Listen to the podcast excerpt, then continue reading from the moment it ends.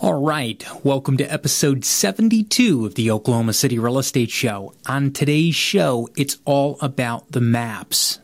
And I don't mean MAPS, the tax incentive program, I mean the maps of Oklahoma City. I've gotten many questions about the layout of the land here, especially from you out of state investors. This is the episode for you to understand the layout and geography of where the properties are selling, where they aren't selling, where the improvements are going on in Oklahoma City, where they are not. This episode, as you can imagine, is best viewed on our YouTube channel, OKC Real TV. That's OKC Real Estate TV. You can check out OKCRealTV.com, or if you've got the YouTube app, just look up OKC Real TV. It'll be episode 72. It'll be the layout and the maps. We'll be posting that alongside the podcast.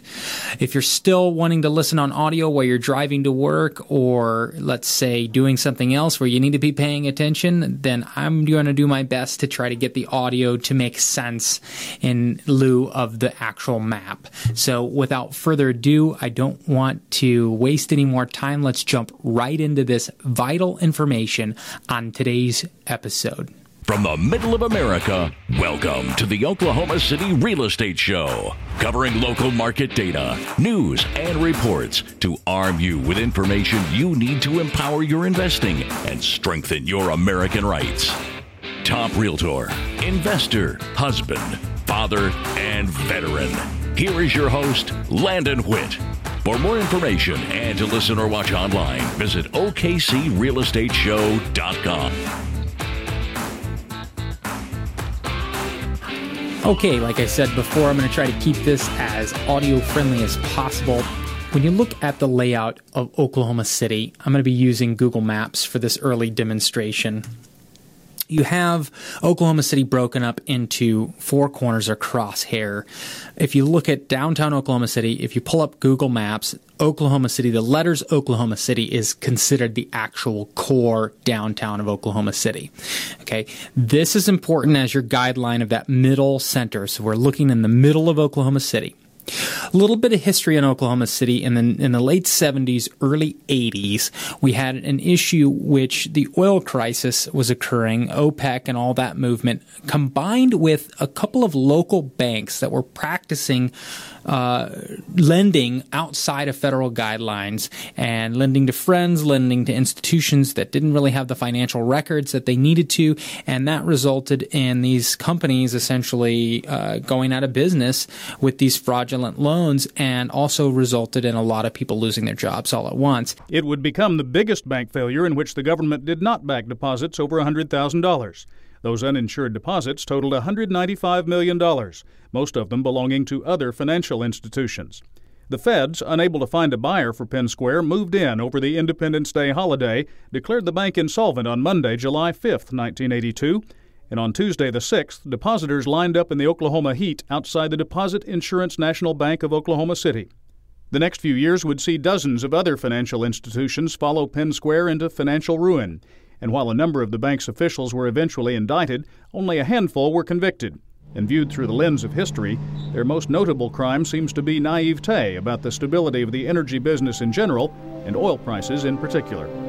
In fact, we had a broker who was the director of, of our MLS or the, the, the Realtors Association here in Oklahoma City stating that in 1980, people were driving around with bumper stickers on their cars saying the last ones to leave Oklahoma City turn off the lights.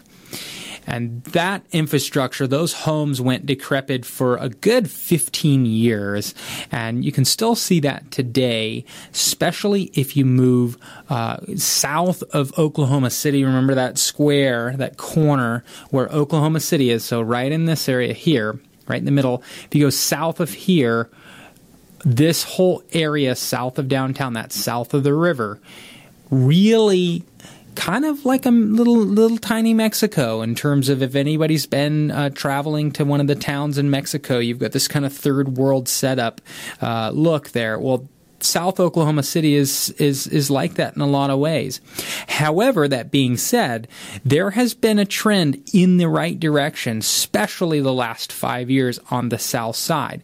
This is primarily where you're going to see your highest cash flow numbers. Okay, but a lot of the experienced investors know that areas of town with the highest cash flow aren't always trouble free. There usually comes higher costs associated with that in terms of higher tenant turnover, crime rates, that kind of thing. And that is something you want to pay attention to on the south side. Although when you find a deal and the house has been maintained and you have the correct property management company that knows how to deal with these type of rentals, this is a great area. Now, if you do that four square again with the middle, the crosshairs of that four square being right over Oklahoma City. The northeast corner, or square number two, that top right, is northeast Oklahoma City. This experienced a very similar history to the south side in that this was part of a redlining district in the 70s where this area was earmarked, and this is historical for African American home buyers only. Like this was if you if you were African American in 1970 and you wanted to get a home loan, this is the only area that a federally backed loan would loan you.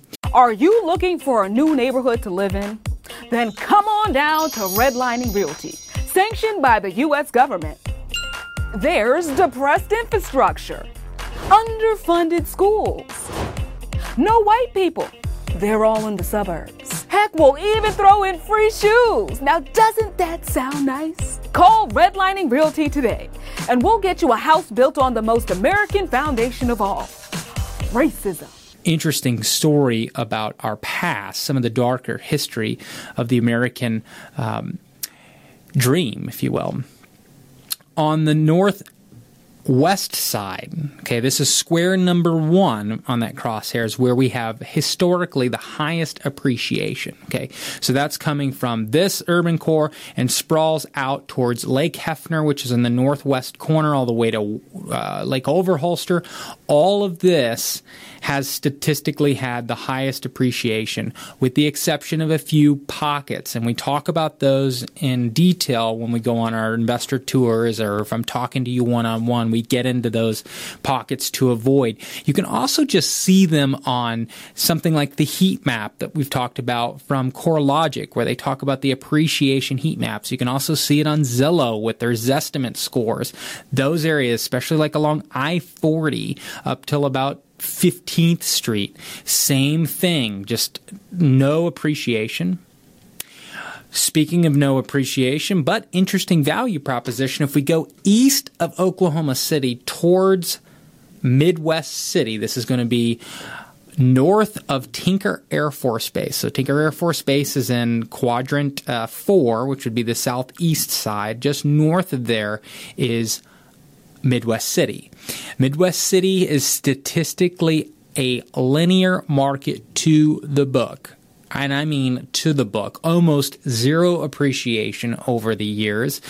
It is a solid investment in that if you get cash flow and you and you rate your investment numbers off of cash flow, and you expect cash flow only, you can do really good with your, your portfolio packages in Midwest City. Just understand very, very, very minimal cash flow. I've personally experienced cash flow that's actually less than inflation. So one could even say you maybe even get negative cash flow over there or negative appreciation. Uh, however, the cash flow works because of the low appreciation, you've got a good rent to value ratio a lot of times on those properties. So make sure where you're buying, you're buying a property in this area of town uh, that that is that is doesn't need massive repairs. Okay.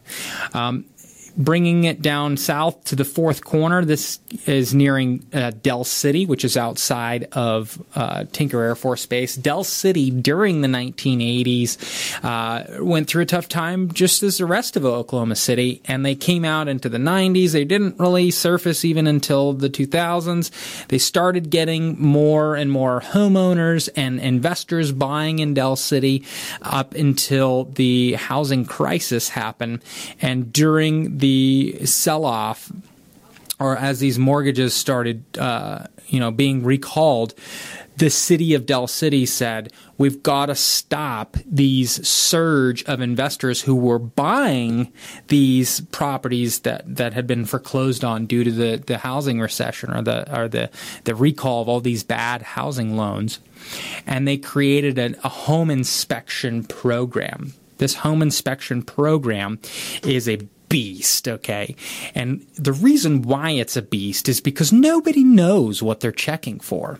They give you a, a 10 point you know rough outline of some things that they may check but then if you ask for the actual list of things that they'll look for there is no list. In fact, they just say the inspector gets there and he'll tell you what things will not pass.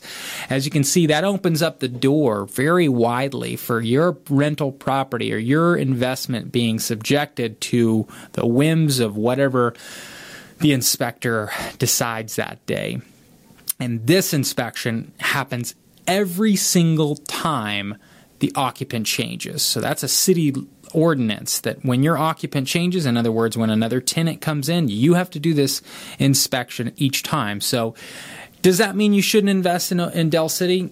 Uh, no, it doesn't mean that. What it means is, is that if you do invest in Del City, you need to know this.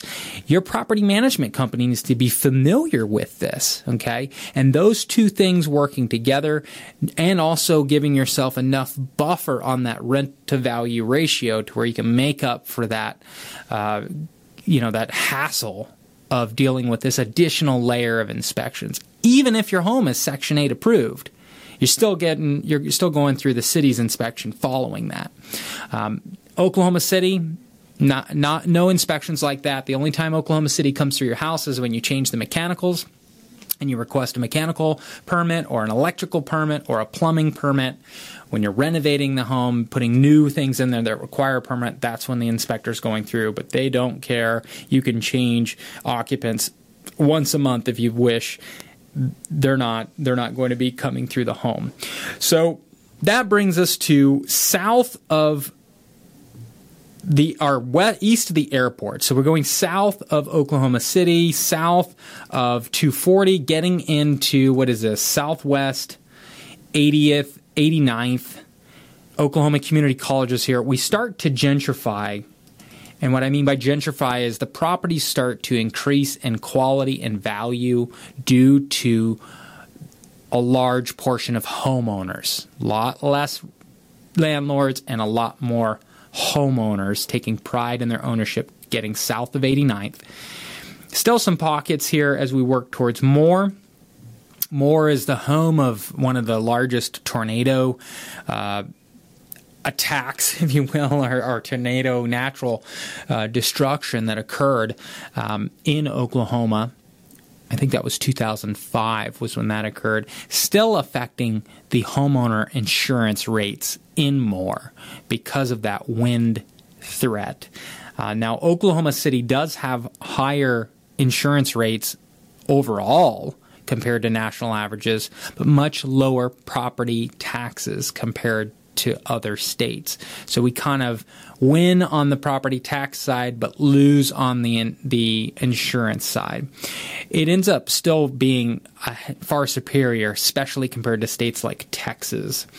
Okay, so we've talked about the four corner concept. Okay, that gets us kind of our core in Oklahoma City. That four corner, right? We got like this, four corners. Okay, corner number one highest appreciation. Corner number two, byproduct of that redlining district, is coming up in value, but will be a long play. Okay. Same thing with corner number three. Okay. One, two, three. And corner number four is Tinker Air Force Base. And again, that super linear market based on cash flow.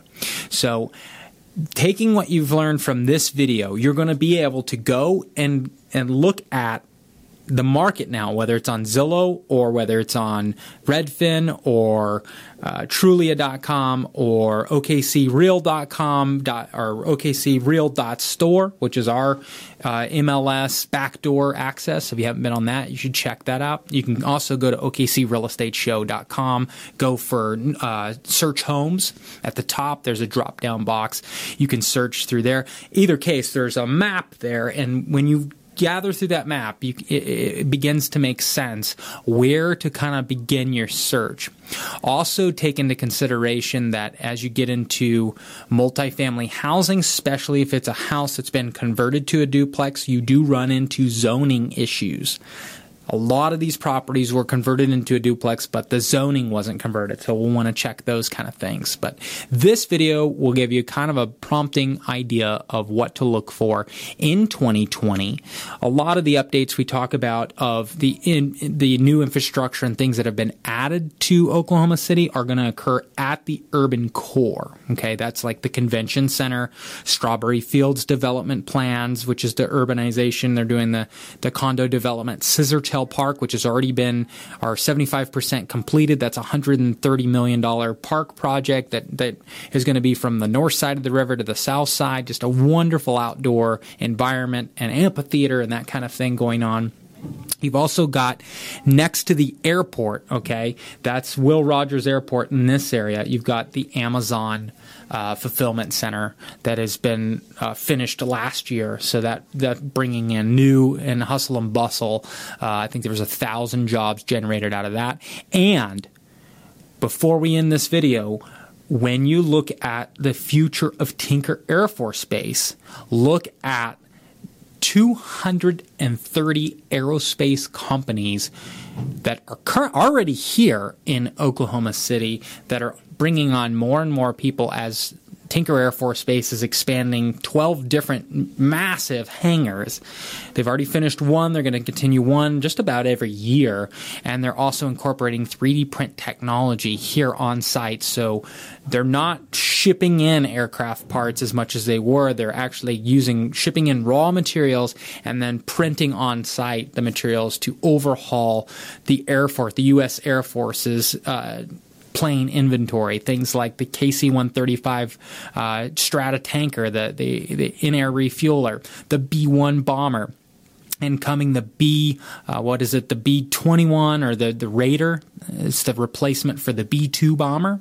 That one's coming here uh, in about two years. We'll start to see that airframe being uh, maintenanced here. So, and that's a total stealth technology aircraft. There's probably some other super secret stuff going on over there, but exciting stuff as well as the medical industry again on the uh, next to the urban core over here we've got the va medical industry, um, hospital as well as an eight story uh, new patient seeing facility going up just south of there. So that northeast corner, that corner number two I talked about, that's why I'm saying long play, good play, solid play on the northeast side, but just hang in there. You guys that buy a property from me and you want to sell it in six months, dude, take a hike or just wait. Go buy stocks, do something like that. Don't buy into the northeast side or the south side with a two year plan. Now, things happen, I get it. But these plans are five and 10 year plans, and you're really going to see some value investing in Oklahoma City. As far as that corner number one, that northwest side, tons of competition. The deal, the margin for the deals is getting so narrow now because we've got California, New York, Florida investors flooding. I get three emails a week. Landon, what inventory do you have? I got nothing in that area right now. The stuff that we do find goes in a day, half a day, or it's a it's a, it's a property that you know no one can make money off of, right? It's stuck in a situation where again somebody bought it six months ago they got to sell it. They're not wanting to lose a dime. The tenant maybe destroyed the property. Something, you know, some kind of situation like that. Conditions on the property that enable it not to sell. So. Thanks for watching. Make sure to subscribe and hit that notification bell. If you're on the podcast, make sure you, you subscribe with your podcast generation. I'm going to try to keep these things rolling through 2020. Again, we're on inventory shortage, which means that education and knowledge is key Okay. Key, when you get into your margins, you're going to be coming up with more and more creative ways to be able to maintain these properties and be able to win over your competitors and do it right to stay in the game the longest and for the long run. Thanks for watching, guys.